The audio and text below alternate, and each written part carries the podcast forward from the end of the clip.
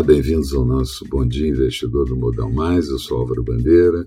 Hoje, segunda-feira, dia 15 de março, e na semana passada a Bovespa andou na contramão dos mercados acionários americanos, fechou o período com uma queda de 0,90, índice em 114.160 pontos. Já o dólar se mostrou com muita volatilidade, teve também bastantes intervenções do Banco Central à vista em operações de swap e terminou com uma queda de 2,19%, mas a americana cotada R$ 5,56. A nova semana começa complicada, com muitas reuniões de bancos centrais, Banco Central inglês, Banco Central japonês, Banco Central americano e também aqui o nosso Fed, onde a unanimidade mostra alta da Selic depois da reunião em um comunicado mais duro.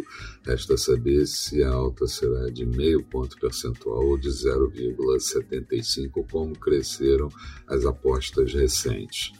O final de semana também foi intenso no que diz respeito a pressões sobre o governador de Nova York, Andrew Cuomo, e Biden dizendo que quer esperar as investigações para tomar uma posição com relação ao, ao, ao democrata Cuomo.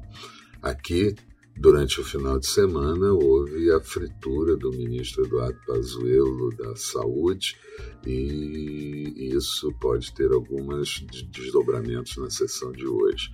Hoje, mercados da Ásia começando com comportamento misto, terminando dessa forma, Europa operando em alta nesse início de manhã e futuros do mercado americano também no campo positivo.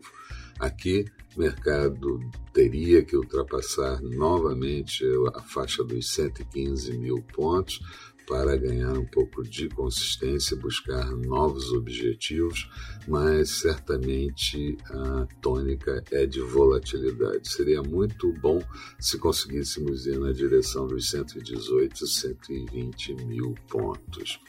Durante a madrugada, tivemos a divulgação de indicadores de conjuntura na China, produção industrial crescendo 35,1% anualizada no primeiro bimestre, janeiro e fevereiro, a previsão é que crescesse 30,5%, vendas no varejo crescendo 33,8% na mesma base para o bimestre e investimentos em ativos fixos com alta de 35%, quando a expectativa era que crescesse 38,2%.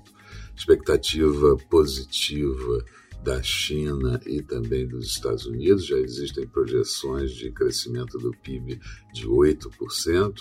Uh, ah, esticaram o preço do petróleo no início de manhã, assim como também deram alta para o índice DXY de dólar em relação à cesta de moeda.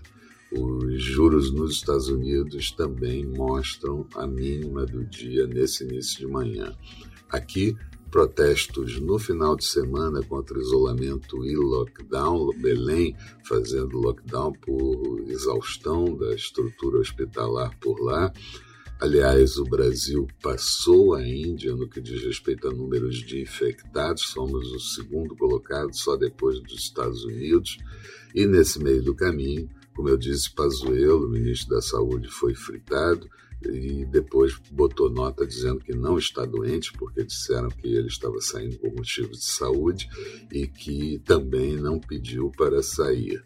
A cardiologista que foi falada para o seu lugar também acabou sendo fritada por declarações. Vamos ver como é que isso se desdobra hoje.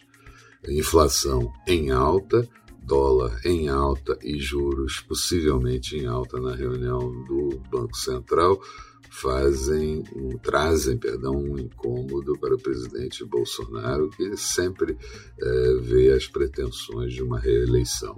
Na agenda do dia, vamos ter a divulgação do índice IBCBR da, da, de janeiro, A expectativa é uma alta de meio ponto percentual do PIB, saldo da balança comercial na semana anterior e ainda novos dados da pesquisa Focus. Nos Estados Unidos, o índice de atividade de Nova York. Expectativa para o dia Bovespa pode ter alguma recuperação, mas volatilidade é tônica, dólar em alta, juros em alta. Falando de mercados, Bolsa de Londres e de Paris com alta de 0,36, Bolsa de Frankfurt com alta de 0,24, já cedendo um pouco das máximas, petróleo em alta, os notes americanos de 10 anos com taxa de juros de 1,61%, e Dow Jones subindo 0,46 e Nasdaq subindo 0,44.